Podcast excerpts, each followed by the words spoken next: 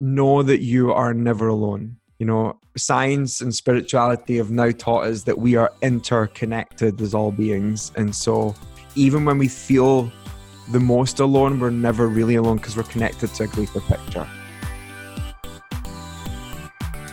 You're listening to Let's Be Honest, the show where we are celebrating spiritual diversity, one truth, and one story at a time. I'm your host, Michael Anthony, spiritual life coach and intuitive reader from thedivinerlife.com. Welcome to season 2, episode 17. Today's conversation is one that I have been holding on to for some time now, and I have just been dying for it to be released. Honestly, I'm happy it's coming out today in the midst of all of this world craziness because I really needed this reminder and this boost of energy.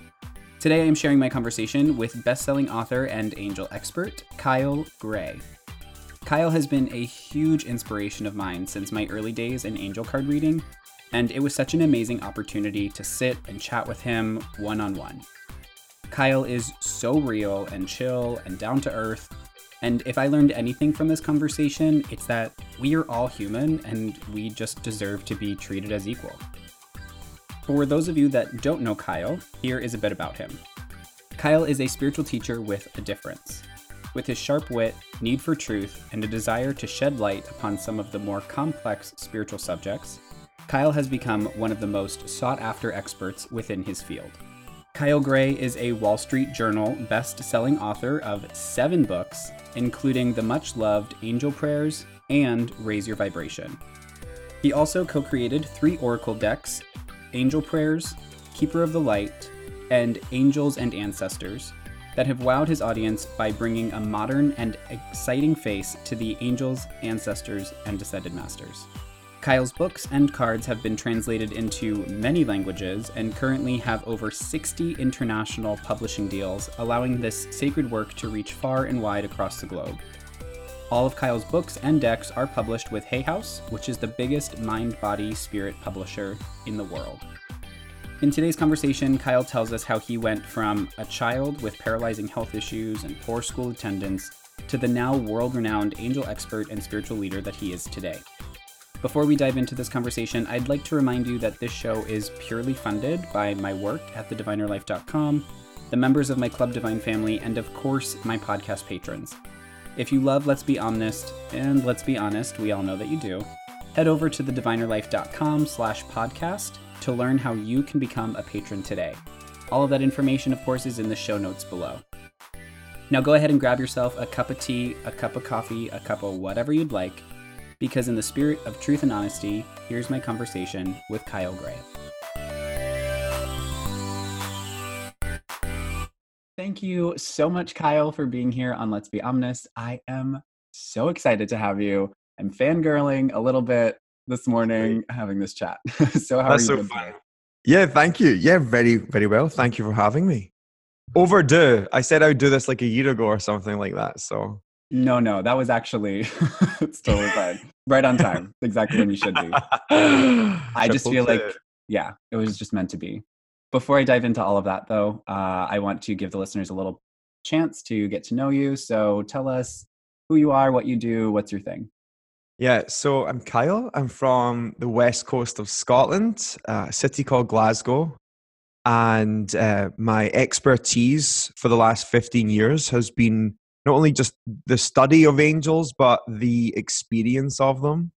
And so I'm a kind of self proclaimed angel expert because for the last 15 years of my life, every single day I've had a, a, spiritual practice and a daily practice to connecting with and asking angels into my, my world and my life. And since starting my spiritual business at 17, um, I have seen over 15,000 personal one to one clients and written seven books about the subject. So there's just quite a lot of experience now on that, Those numbers are mind blowing to me. right. Amazing, isn't it? Yeah. I I mean I obviously I follow your work pretty closely and I knew that you've been doing this a long time, but when you really quantify it and you like talk about how much of your life it's been because if you started at 17 you've been doing it for 15 years it's approaching yeah. that mark where it's been majority of your life right and yeah Angel So I started studying, I started a spiritual practice when I was 14, which is nuts. And it was all angel based. And then I got really deeply into angels from about 15 onwards. Started doing readings about 16, and then I went professional at 17. So 15 years this Sunday, um, which was my my birthday. yeah, it's pretty it's pretty amazing to to see all the things that have happened in that time. Yeah, that is really interesting. I want to unpack that timeline a little bit more in just a second. Of course, yeah, Philly. Um, before we do, we're gonna get to know you on a deeper level, and we are gonna play a quick game of two truths and a lie. Right. Okay. So whenever you're ready, share your three items, and I will do my best. Okay, so I was just being cheeky. My favorite food is steak. I am a vegan. Okay.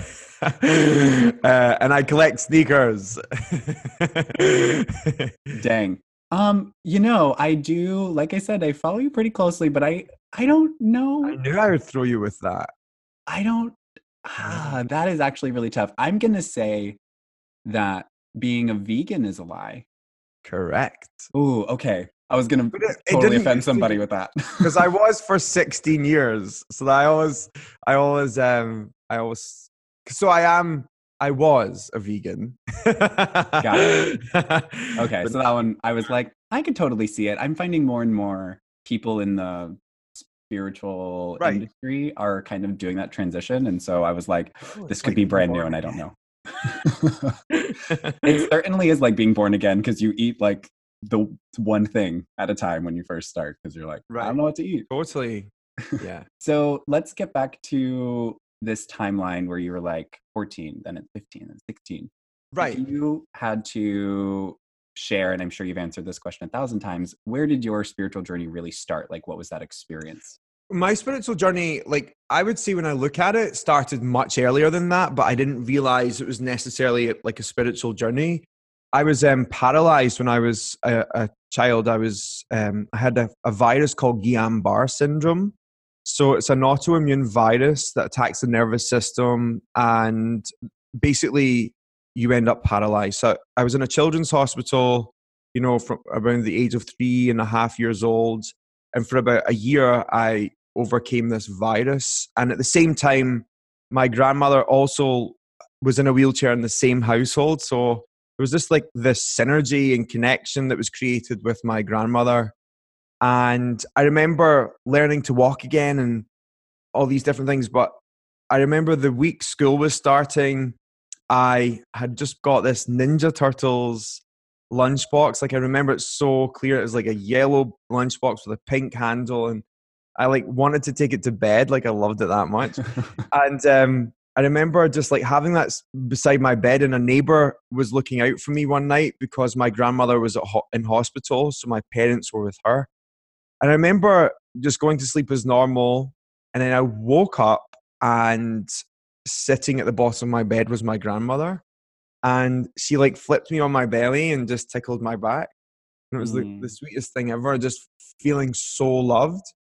And the next morning, I went into her bedroom, which was next to mine, and she wasn't there. So I was like, Mum, where's Nana? And she's like, What do you mean? I said, Well, she, she came to see me through the night. And my mom was like, No, no, your Nana went to heaven last night.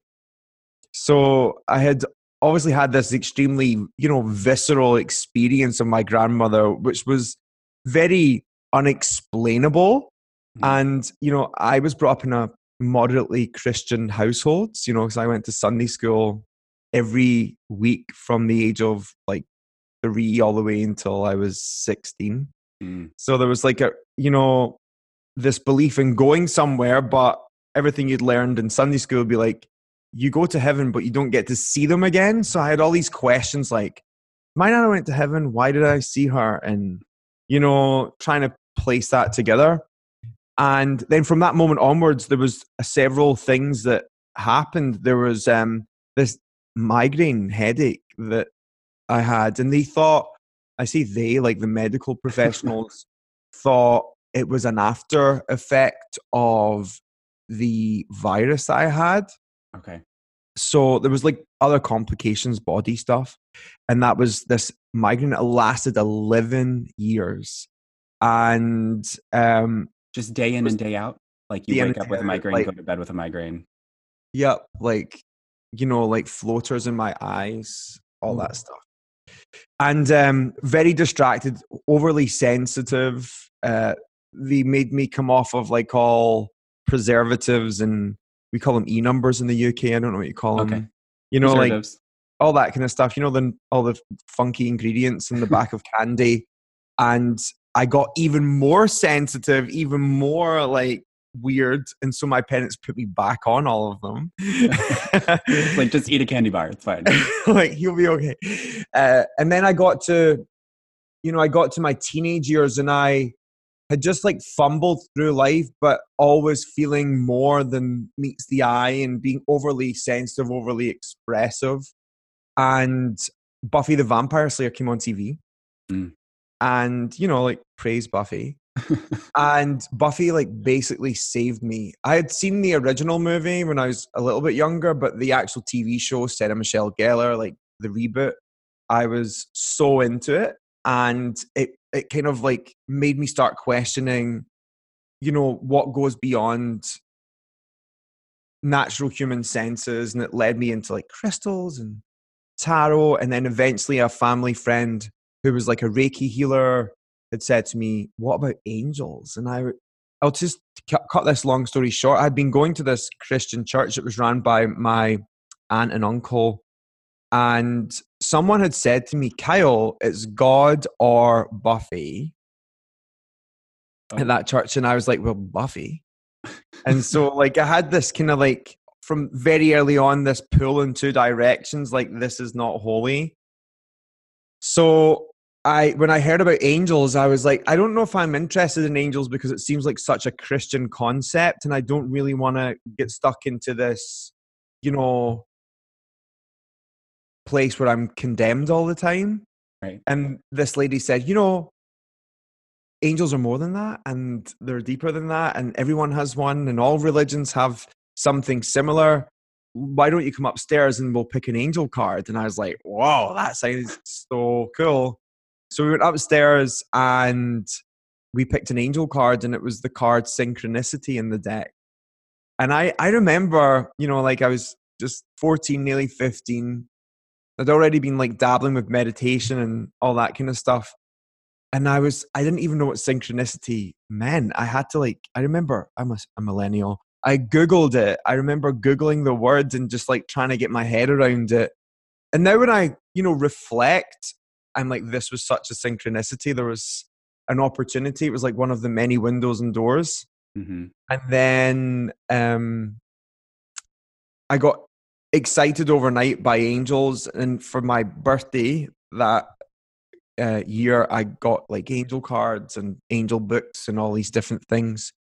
And my first experience of the angels wasn't so like seeing them or anything like that. It was just a simple answer to a prayer. I remember the first thing I ever asked was, if angels are real, thank you for healing my headache. Like that was the that was the first thing. And it was answered like the next day, just like gone, like That is so like- beautiful. like so instant, you know, like whoa, there you go. And then I can count on like maybe maybe two hands how many migraines I've had since. You know, I mean, in 15, right years, in 15 years, whereas like 11 years meets, you know, migraine to counting in both hands, maybe one hand. You know, pretty amazing. That is, I, I, I feel like I've heard this story, but I had no idea that your migraines had been happening for so long, So and then just like boom overnight. Yeah, like I had like a 60% attendance in school because I was severely ill. It it wasn't just like migraines, it would make me like um sounds terrible to say like this, but it made me really sick. It was like, you know, I like like I would vomit, like they were that Mm. painful. Like it was really it was aggressive. But when I when I look at it and I try to like put it back together, I, I actually realized that the um, Christiane Northrup is one of my dear friends, and she calls it migrainist personality. You know, like someone who genuinely wants to know what the world wants from them. And that was really a big question for me very early on because I didn't really like the schooling system. They tried to like put me in this box of attention deficit disorder. There was like all this and i i was always questioning what do you want from me you know like that was something that i was always asking and i think just like a, a simple shift of thinking could have maybe changed my experience um so i was very in the head all the time so when Mm. that happened when that when that was healed there was just like an instant love and gratitude to the angels and like i knew that i wanted to like kind of sounds a bit evangelical but i wanted to like spread the word. I was like i want more people to know about this. This is this is sweet. So one of the things that you had said in that story is uh, you weren't really quite seeing angels yet, which is a really interesting phrase to me um, because today you you would now say that you fairly like you see them fairly often. yeah yeah it's like a so i had i had seen things but not angels but i had never put i had never put this all together Okay. So I'd had like I would go to bed when I was younger, and people would come to the side of my bed um, on a regular basis. Can you clarify people like Dead uh, people. deceased or okay?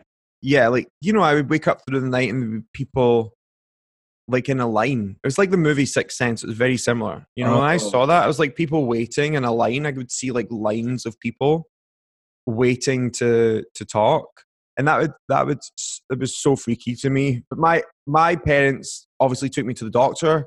So I was obviously being this like sick child. So everyone's still trying to like unpack like this is just an after effect of him having paralysis, like viral infection, autoimmune disorders. Like it's just like they're trying to unpack it in that way, but it really wasn't. And and I think it was more because I was so limited by physical human like stuff, like I couldn't go anywhere. I think I just opened up like a compartment in my mind. I think we've all got it you Mhm. know like it's just like i opened up a compartment that that made me more sensory rather than physical and i think that's what was happening i don't think i was the chosen one or special even though i'd love to step into that that buffy archetype i wasn't like the chosen one i think this is something that's very natural to all people Right. i think it's just certain people are exposed to deeper levels of vulnerability and i think that can often you know be a catalyst to feeling more Right. It's kind of like the mix of the perfect storm, you know, all the circumstances lined up and it just so happened that it right allowed you to step into that space. I get that. it feels more like a more like a flick is, is that a scottish word i don't know No, that's a okay very normal word. You're good. yeah you know it just felt like a flick. it doesn't feel like the universe is like you are the chosen one this is what you but i think we are given these windows and doors and we can choose to what we do with them and and i think i was more the investigative type that wanted to know more You're like a door. Hold on. What's in here? Let me peek Yeah, like- around a bit. You know So after you got past the scary uh, queue of people at your bedside, um, Right. When did you kind of start realizing that you were seeing like other other things? So what happened was I got interested in angels, and in the, the initial books that I had read were all by this author called Diana Cooper. I don't know if you know Diana, but you I- know, yes, I love her. like we've been on tour together like several times now. It's just quite funny. But I'd read all of Diana Cooper's original books, and you know, she'd spoke about um, meditation and opening up and connecting. So I I started meditating on a regular basis, and every time I would go into this, you know, meditation, which seemed to be very natural for me, like I'm a, I can, I'm a severe meditator. Like what I mean by that is I can sit for a while, and when I was going in, I was like really going in. Like 45 minutes had passed, and I'm like like meditating and going on these super journeys. And something really interesting had happened. I I got really into it. I joined a local meditation group, and I was like the only boy, the only teenager there, and mad things were happening in the meditations um, to the point where, like, I remember meditating. My grandparents were in this meditation, and we were just like being led on a, you know, meditate, relax, all these things. But I was like going on these journeys, and I remember being in this big long field, and in the center of the field, it was like a big long table of an Italian family, and they were all like sitting down this big long table you know, like um, the commercial for that butter advert, and they're all sitting down the table, Yeah. it's like a, they're all got olive oil and bread and Yeah. all this stuff. And my grandparents were sitting at this really long table with all these like Italians, and I thought that was so strange. And I sat down at the table, and I, um, you know, just hung out with my grandparents. And then I came home from meditation class that night. My mom was like, "How was meditation?" I was like, "It was so amazing." I met my grandparents, and they took me to this Italian family's gathering and she's like what do you mean an italian family's gathering i'm like well i was sitting with this woman and i described who it was and the weirdest thing was turns out my grandmother growing up's best friend was italian and they used to go to italy every single year on the bus from scotland and they would like travel for days from like scotland to italy on this bus with this family so this was like a legitimate thing that used to happen That is so funny. Right. So my mom was like, "You've got to be kidding!" And I then like correctly said the woman's name. It was sitting at the table. So my mom was like frazzled at this point. You know, she's like, "I can't believe this is happening! Like, this is really happening." So that was it. Was all internal first, and then I got really good at angel cards. I was starting to do it quite regularly for people and I was doing it for like school teachers and like the cleaner of the school. And uh, I went to this family friend's barbecue with my mum, and she said, "Take your cards, you can practice on everyone." And my parents were keeping this super light. They're just like, "He's a bit strange. He's into magic and crystals and all that, but it's just a phase. It's gonna pass." Is you know, so the- they how they would present you to people, or they were just internally. they were kind of- internalizing Okay. oh it's just a phase this is going to like wear off eventually and so i was at this barbecue and um my mother uh, has worked in the airline industry her whole life so she's always been surrounded by gay men like it's just always been a thing and so her best friend was like the queen of the gays. And so there was this gay couple at this barbecue and they were like so like different it was unbelievable like salt and pepper and they wanted to do a reading. So I, I i done one reading for one guy and he was like oh that was good. And then the second guy is whose reading changed my life and um i was holding the cards on this table outside picnic bench and i was like just think about anything you'd like guidance on and um if you believe in angels call them into the space like you know just like all the mumbo jumbo chat and i in my head was freaking out just like every time i would doing arena, i was like you know please let me do this right. Please let me be accurate. Like that was just like my worry and so i'm holding his hands we're sitting outside this barbecue and then i started to hear music in my head and i i said well i checked with him i was like can you hear music and he's like no i mean we're sitting in the backyard so there's like no music playing and um I could hear Destiny's Child playing in my head, and the song was Survivor. So it's going, I'm a survivor. And I'm like, Can you not hear that? And he says, No. I was like, I feel like this is a message for you. So I was like, so intuitive so soon. Mm. And I remember closing my eyes and I just said this prayer. And I just said, If there is an angel here, thank you for revealing your presence. That was like how I said it. I said it in a somewhat um, formal way, you know, because I'd obviously been brought up in a Christian household. I've been praying in a very formalized way. And um, I opened up my eyes and just looked at him as normal, but I wasn't ready for what happened next because there was this. It's like it's like the Matrix meets Stargate Atlantis. There was like this light moving towards me so fast but so slow, and then all of a sudden it was like this elongated like being standing beside the sky. And so instantly I'm like, I have fucking lost the plot. Like I've left. and um beep. Uh, and then at the same time I was also like frozen in the chair. Like I couldn't move. I couldn't I couldn't really believe what was happening before my eyes because at the same time there's still people a barbecue just like 10 feet away. yeah, so you're probably like I, looking uh, around, like, is anyone else looking at this? Right. So I'm like, there's an angel behind you. I'm like trying to like send him facial signals, like so he doesn't like I guess get it off. And he's like looking behind him. He can't see anything, but I'm having this full on physical experience of seeing something. And then I hear, this voice so clear. It sounds like my voice, but crispier, you know? And I went, it just said, Tell this man he is a survivor. And so it sounds like so movie like. I was like, There's an angel standing behind you. And he's like, Okay.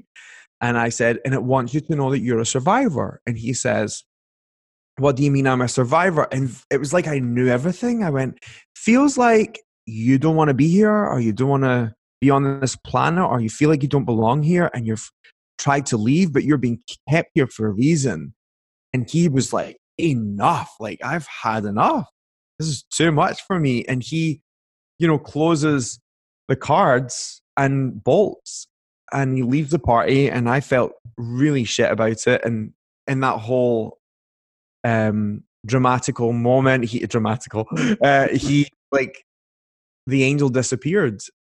And so later on that night, you know, I was trying to tell my mum something happened, and I don't want to sound like a crazy cat, but she gets a phone call from her friend who hosted the barbecue, and it turns out this guy was touched by the information, but was maybe not ready to have such an experience because he just thought it was a party trick rather than like a deep spiritual thing. Right. And it turns out he tried to like take his own life three times, and every time he oh, went about this, something got in the way.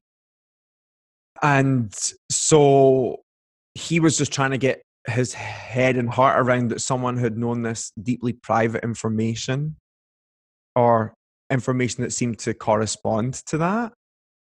And I was fascinated, but also like scared, and you know, I'm a whirlwind of emotions. But also, when you come from a small, you know, shipbuilding town, word spreads like wildfire, and overnight, people started calling my home and being like, "Is this the house of the boy who can see angels?"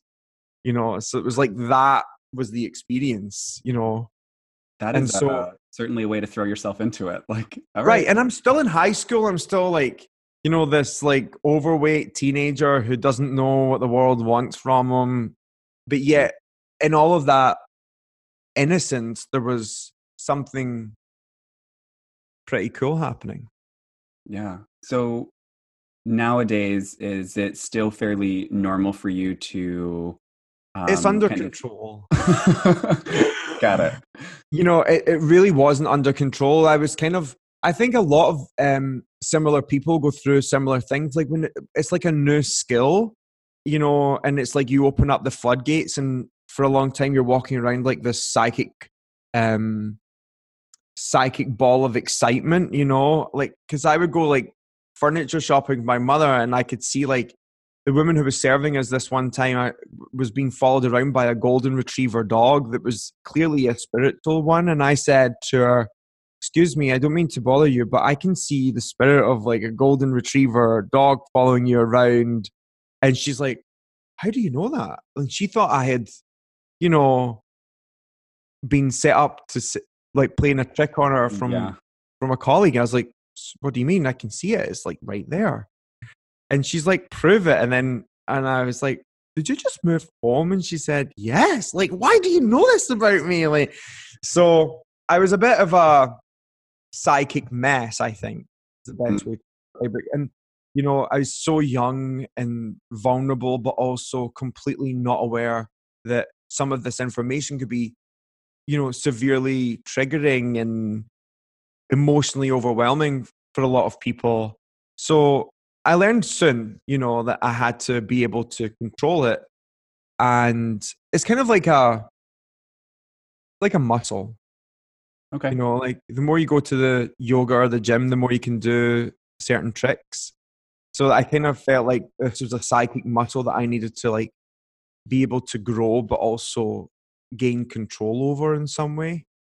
So when did you feel like you really started to flex and practice that a little bit more? Like where did you start? Well, I that? kept going to the meditation class, which was in a psychic college. We have them in the UK, which is pretty cool. Yeah. All right. I'm packing my bags. See you in a minute.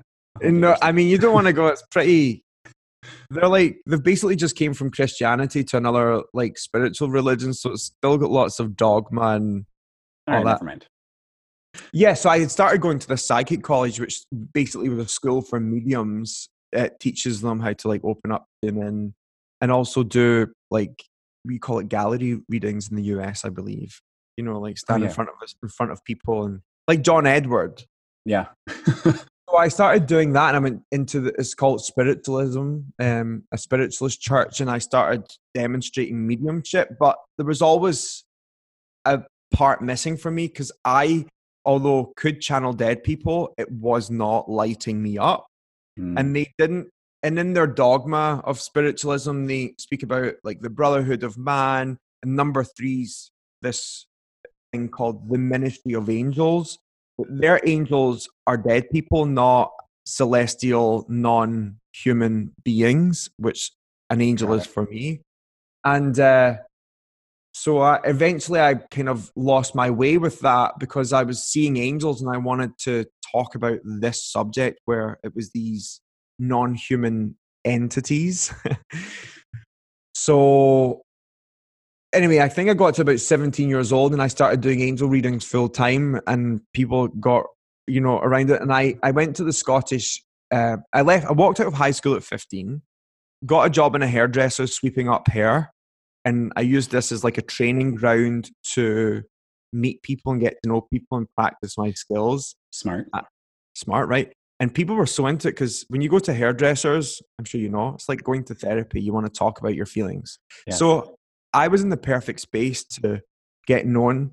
And then when I was 17, I went to the Scottish Government Careers Office and I I applied for a state funding to start your own business. Okay. And I wrote like a business plan and they gave me the money. They gave me they gave me like a couple of thousand to start my own business uh, as a as an angel. Yeah, it's pretty cool. You know, pretty Mm. fun. So it was really through like the the courses and just kind of like going to those regular classes that you felt like you had built enough of a They didn't show me how to do angel readings. I just practiced on everybody and anyone I could get my hands on friends, mums, teachers, like anyone I could get a hold of. And I just kept practicing, practicing. And then eventually it was pretty good. And I'd start, I charged like $20 or something, uh, 20 pounds for a session. And like it wasn't a lot of money, but people were getting really positive responses. Right. And I was really, it's quite a clever business business kid because what I would do is I would say to, I think it was like forty-five pounds to put an advert in the newspaper, and I remember saying, um, "Organize a gathering, um, host gets their reading free." So I would that's really do smart. this, and people were like on it. So I was booked out like eight months in advance in my first couple of weeks. Are you still doing readings today? Like I, I'll not I'll not do it do it. I'll do it for certain people. It sounds really sounds really um I Own it. pretentious. I sound pretentious. but I'll do it for like a Spice Girl if they get in touch. Or, you know, like I've recently done it for uh like Middle Eastern royals, like stuff like that. Like stuff but I don't I don't generally do it as much. Every now and then I'll open up 10 spaces Got it. um, which is fun because I just love doing it. Like I really enjoy doing it, but when you're traveling and writing full time, it's really difficult to find the time. I probably would make more money if I just did readings full time. well, I mean, you have to do what you love. It's. I mean, I. It seems at least that you really love what you're doing now, which is. More yeah, I mean, I do love it. I think I I sometimes travel and work more than I would like. You Hmm. know, and, and a lot of people seem to think, "Oh, your success has been really fast." I'm like, "No, I've been doing it since I'm 17 and I'm 32. Like, it's a long time. It's been a slow builder, you know." Uh, but yeah, I I do love working for the Angels. It's so cool, like having this unseen presence being your PR person. You know, it's very fun. Yeah, I I I love that. I I like that you phrase it that you work for the angels because I'm sure there are other people involved in like your true business structure. So Yeah, to yeah, always yeah. keep I in mean- mind like I know who I work for. It's so interesting. Like when when you start doing readings all those years ago, you just want to help people and you want to give people like a sense of hope. And and I think that was something that's really challenged me over the years is like no one ever prepares you for what's going to happen or the fact that you're going to be running a business with five people working for you and you know all this other stuff like there was there was no i never would have imagined any of you know all these things and investments and all like that I was not ready for that yeah. you know. But it's it's been such an amazing amazing time and got to meet so many amazing people which is exciting. For the listeners who can't see our our face-to-face conversation i love right. that you lit up when you said all of that because i i mm. find that when i usually talk to people about spiritual business they kind of yeah. really heavy look to them where they are like yeah well you know it's the part of the thing that i do that is a little intense but you were like smiling the whole time you were so excited about those people that get to work with you and uh, yeah you know really cool some people are like oh you've monetized something that shouldn't be monetized and and i think there's it's fair to say things like that i'm okay with people like questioning that mm-hmm. but i'm also like thinking if i hadn't done certain things i wouldn't be able to help certain people in the ways that i have so you know my ma- initial goal in life was just to pay off my mother's mortgage and her debt and i can see i've done that and it's like the best thing ever that is you know, the like, sweetest thing I've ever heard. you know, it's like a, it's like makes me want to cry, but I uh, it was the one thing I wanted to do, and so like to do that, like not everyone can say that, but then also to think that I pay the income of you know all these other individuals, and then with all of them, I'm able to help more people. You know, like because if I didn't have someone running like the back end of our subscriptions and all these things, then and then with all of that money, like we also can give out scholarships and all these things. I'm also just paid for this person to. Um, I I was a volunteer in the diversity program for Hay House, and it was like a big thing for me to see more writers of color be signed. It was like something I really pushed for, and there was this woman I met last year, and she didn't win, and I was so devastated that she didn't. And the real reason she didn't win was because her her writing skills weren't fresh enough, they weren't tight enough, and she couldn't mm-hmm. really operate a computer. So I worked with Hay House UK to make a scholarship where I paid for her to have a ghostwriter to have her book published. So it's just like things like that are just you know like so when people say business you think oh there's someone who's coining but i'm also like no there's other great ways to like severely serve you know and that's why i love business i think it's helped us do some awesome things. I don't think you realize how um, important it is for me personally to hear you say that you worked through that program and that you did all of that. I think, um, I, I, mean, I, I don't want to get into uh, too many details, but it just it's really beautiful to hear that you were so passionate about that. Um, yeah, that specific program is, is important. Uh, was there ever a point where you felt like the angels kind of stepped in and told you, like, "Hey, this is something that we want for you or that they ever kind of assigned you a role in the world? No, it's always been a choice. I've always felt that very clear. Like I know that if I was to say I've had enough, there would be a respect there. Um, which has always been cool. And I have I have done that before. I took a two year hiatus at one point and I went to music college just to like get a breather but it was while I was there that I ended up getting a magazine column and all these other things that started. So I've never been able to fully escape it, but I have taken some time off. Uh, yeah, and and I I honestly thought music was going to be my career at one point. I got signed as a DJ. I was DJing all these festivals and having the best time ever, but there was still always this thing there, this feeling like it wasn't greater service. Mm.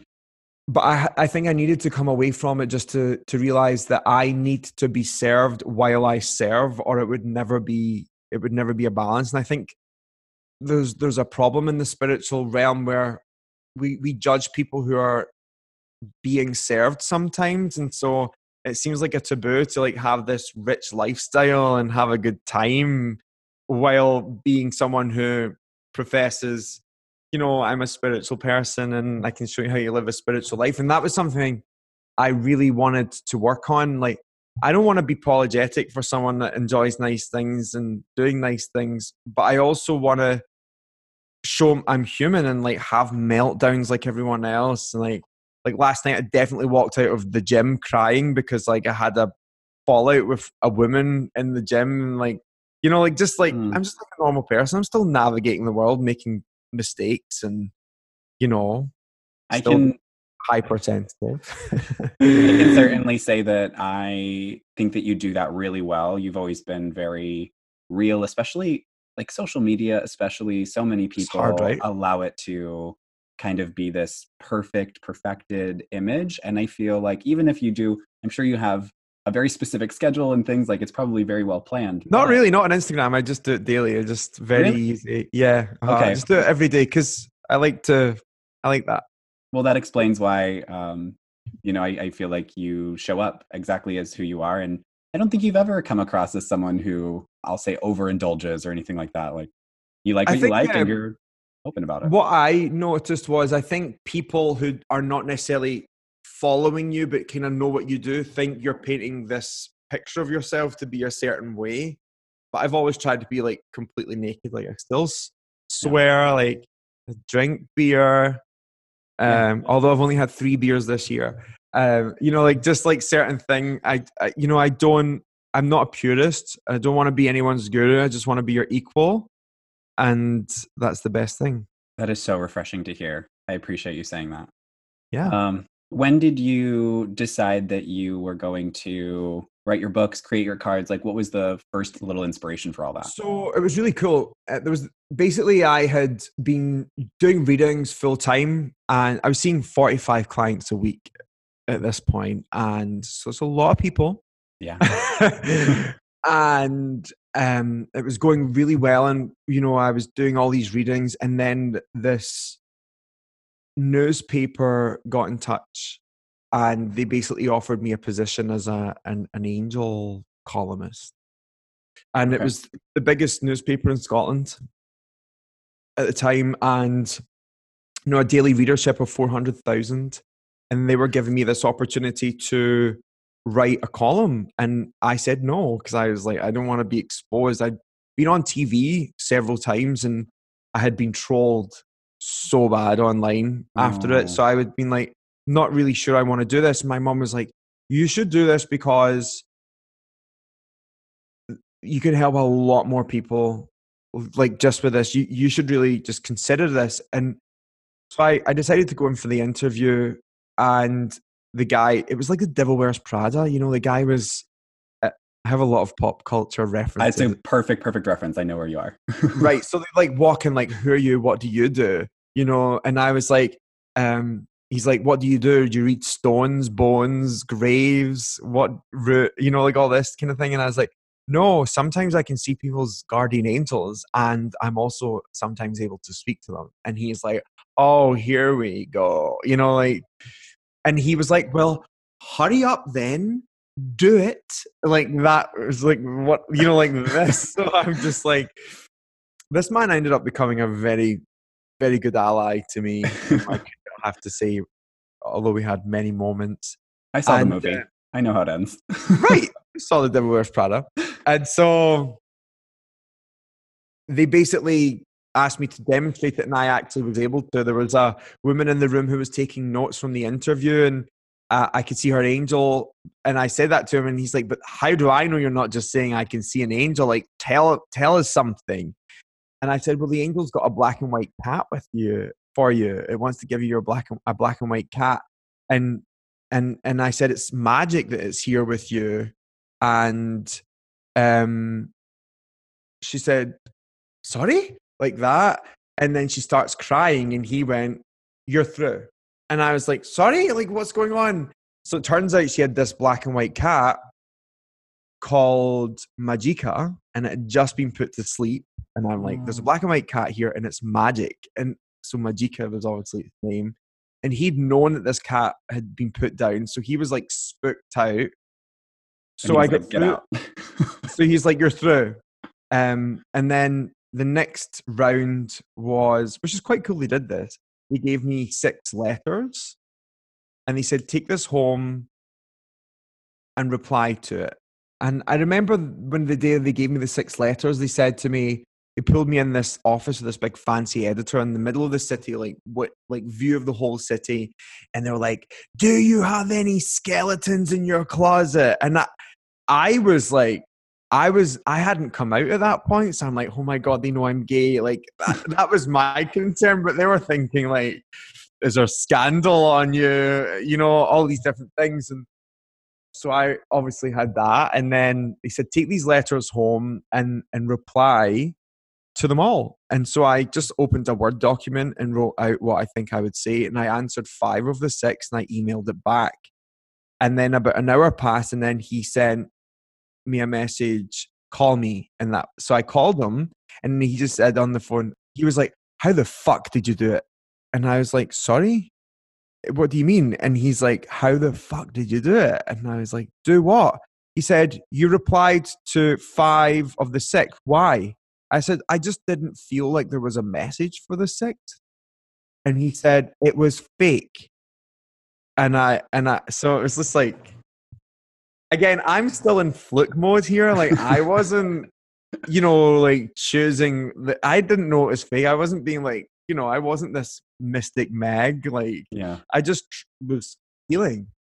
And the following Monday, the following Tuesday, they printed out my replies, and the, the reply, the the letters were all from journalists in the office, oh. all anonymously, you know, sent to me. They printed that as the first copy, and the Thursday, the Friday of that week, the postman came to my mum's home. I was still living at home. And uh, 5,000 handwritten letters were handed to me. oh my gosh. Talk about, like, I feel like every step you took was kind of like. It was so severe. was I always so cry big. when I talk about this. It's so strange. Yeah, it was very severe. That's really, really beautiful. I am. I like I I not that you need me to say this, but like I'm so proud of you for just like for just saying, all right, like here I go. I'm gonna do so it. yeah it was kind of like a bit weird you know just like because one you're already the guy who is doing a weird job around town and now now you're the guy who's in a national newspaper and the whole country knows who you are like that was like really weird you know and it, it came with a lot of positives but also came with so, a lot of negatives you know and they hmm. branded me the angel whisperer which was so funny and people would walk up to me in like nightclubs and be like, I'm an angel. They would like whisper to me, like trolling me. It was so funny when you think about it. It's still like, it was just like severe. I got a stalker, like all those weird things happened from it, you know? But again, still so much good had come from it. And I done like my first theatre tour. I was only 22, like sold out theatres around the whole of Scotland. And it just kind of like, exposed me. And so eventually a book agent got in touch and offered me a deal to like work with them. And then I got a book deal with a publisher that wasn't of choice and it fell through. Mm. And I said, it's because I want to be with Hay House. I want to be with Hay House. And so, similar to the the Sun, I had to go to the Hay House offices in London and do a demonstration of psychic ability. They always do that to every medium. That's really You say you can do something, they want to know, they want to see it. that's really So- interesting. I didn't realize that people have to do Yeah. that. That's such a I mean, it, it seems to be a thing for me. You know, always make speak out. Uh, so I did that, and they they made an offer. So they did. that's great. and uh, that was it. And I was really the man who was the Devil Wears Prada in that story ended up becoming the editor that really showed me how to write, and he showed me how to like piece together, you know, an article and write. And he also gave me jobs to go under a pseudonym to go to like Balearic Islands and stuff to write just like travel pieces, just to like get a vibe Oh, um, of writing. So he really showed me a lot. That's you really know- cool because obviously writing wasn't what you were doing. It's not what you expected. No, I was a high school dropout. My English was so poor, and he got me up to scratch. And he really kind of helped me become who I am. He was like the best, worst boss I've ever had. So now you have seven books. Seven books. That Ridiculous. and you've written those more than one a year, if I'm right, right? Because it's Yeah, it was. I don't know how it happened, but basically, what happened was the week my first book came out, the Sun put me in the middle pages of the whole UK and Spanish um, European version. And then on the same day that printed, I was on the biggest TV show in the country of the UK th- this morning. And my book went to number seven in the overall book chart. And so it just like went bajong again, severe, severe. right? And so by the end of that um, week, they made an offer for a second book because the book had already um, paid off of its royalties in the first week. Yeah. that is crazy. It paid off its advance, yeah. So it was pretty pretty nuts. so, out of your seven books, if you if you could say, and you don't have to, do you think that you have like a favorite? I've got a favorite, and I think there's there's there's three I think are very. I think they're all they're all pretty all right. I, I would say my favorite is Angel Prayers because I think it's what made me. Um, it- you know, it's like it was my theory on angels. No one had written um about affirmative prayer and angels in the same context. People had written about affirmative prayer and they'd wrote about angels, but no one had ever created a prayer system like to say thank you as if it had happened. And I think that really helped me stand out against the rest of the angel teachers of the world. And it really was like a signature thing. And it's something that works, like, you know, and it's it's been adopted by my pretty much my whole family. So it's like it's like a thing. Yeah, But I would say that's my favorite. And I think the most important book I wrote is called Wings of Forgiveness. And it's the least the least popular. I was gonna say, I think it's, if I'm honest, and I really hate to say it, I think it is the only one I haven't read, but I think it's like the one that's yeah, interesting. I That's will- okay. I will look at it. I I'll send it to you. Um, it's the one like I got like extremely theological in. I like unpacked quotes and Gnostic Gospels and A Course in Miracles. Like I oh man, that's my that's my alley. All right, all right, I'm gonna get it. So I wrote that, but the book that's done the best is called Raise Your Vibration. It sold over a hundred thousand, just nuts. Can't Do you have a favorite out of your card decks that you have? Yeah, I do. It's Keepers of the Light. Is it? I totally Yeah. you to say angels and ancestors. I do love that. Like I, I, I, I use my all in my card decks. Like I can really see that. There's a thing called the Mega Deck. I don't know if you've ever heard about that. So it's when you take the archangels out of my first deck, Angel Prayers, and you mix it into Keepers of the Light. And so it's the archangels and the ascended masters as one deck. So I call that the Mega Deck. I'm I- gonna go do that today. I'm just kidding. Like that's that's what I use. Like that's the one that's really the Mega Deck. Yeah. that is really cool. That's what, why I made them like that, so you can work them together. what inspired you to like create your own decks? Was there Yeah, I my I'll t- I initially made a proposal for like a cosmic angel deck, but that's what it was called, the Cosmic Angel Oracle. And Hay House were like, no, that's too weird. It's too starseedy. You know, it's Mm. too out there. That starseed movement hadn't began. So I went back to my drawing board and I was like, what could I? And I knew that the biggest problem for me with angel cards at that point were all the angels were white. And that was really disturbing to me Yes. because I, you know, I have friends from all different backgrounds, but my own guardian angel was black when he appeared. Like, so I'd always never felt like there was an angel that looked like my angel. They were all like white. And I was like, no, my angel's like looks black, like they're black. So, um, like Obama, I always call it the Obama angel. Like my angel looks like Obama. I have an Obama tattoo on my bicep because of that. I I proposed to Hay House. I was like, what would make my deck different is I want to create a diverse. I want to like create a diverse oracle, like with like all skin tones and colors, shapes and sizes. And I proposed that, and they loved it, and they took it, and that's why I ended, ended up getting published. And then it's something that I've tried to keep as a consistent theme. Now we've just completed the fourth, which is pretty mad. What? Yeah, we'll send you one. Okay. I'll put you on the press list. Thanks. Appreciate it.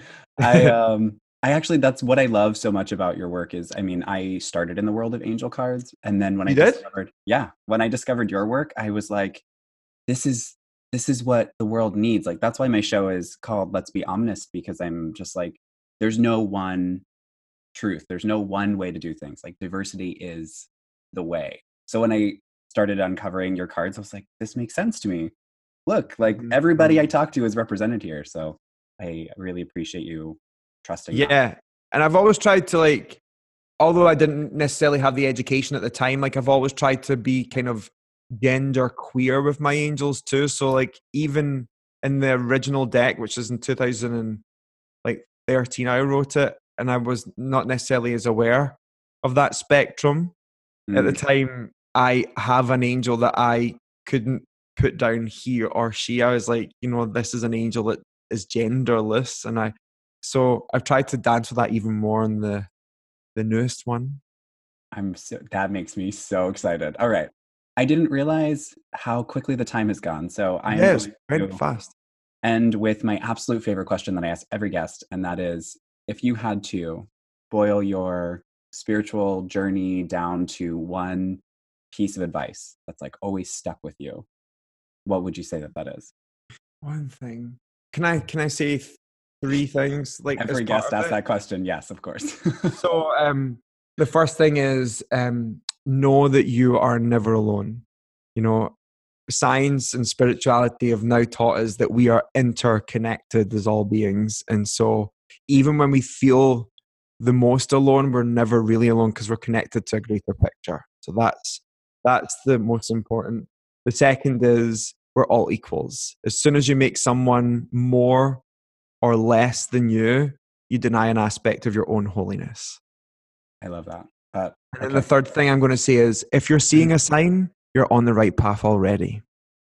those are perfect. I'm so glad you said all three. I People seem to think that a sign will show up to tell them if they're on the right path or not, but that's too confusing. Keep it simple. You see a sign, you're doing the right thing. all right. Advice taken. I will I will just tuck that away for a day that I need it. That's very helpful. I appreciate you being here. Um, before I let Thank you you go, I do want to ask you if someone wants to follow you, know more of your work, become your new best friend. What's the best way to do so? My handles on on every every platform is the same. Kyle Gray UK. Perfect. So yeah, Instagram, Facebook, all that jazz. YouTube. Thank you so much. Of course. Thank you again for being here, and we'll talk soon. Cheers.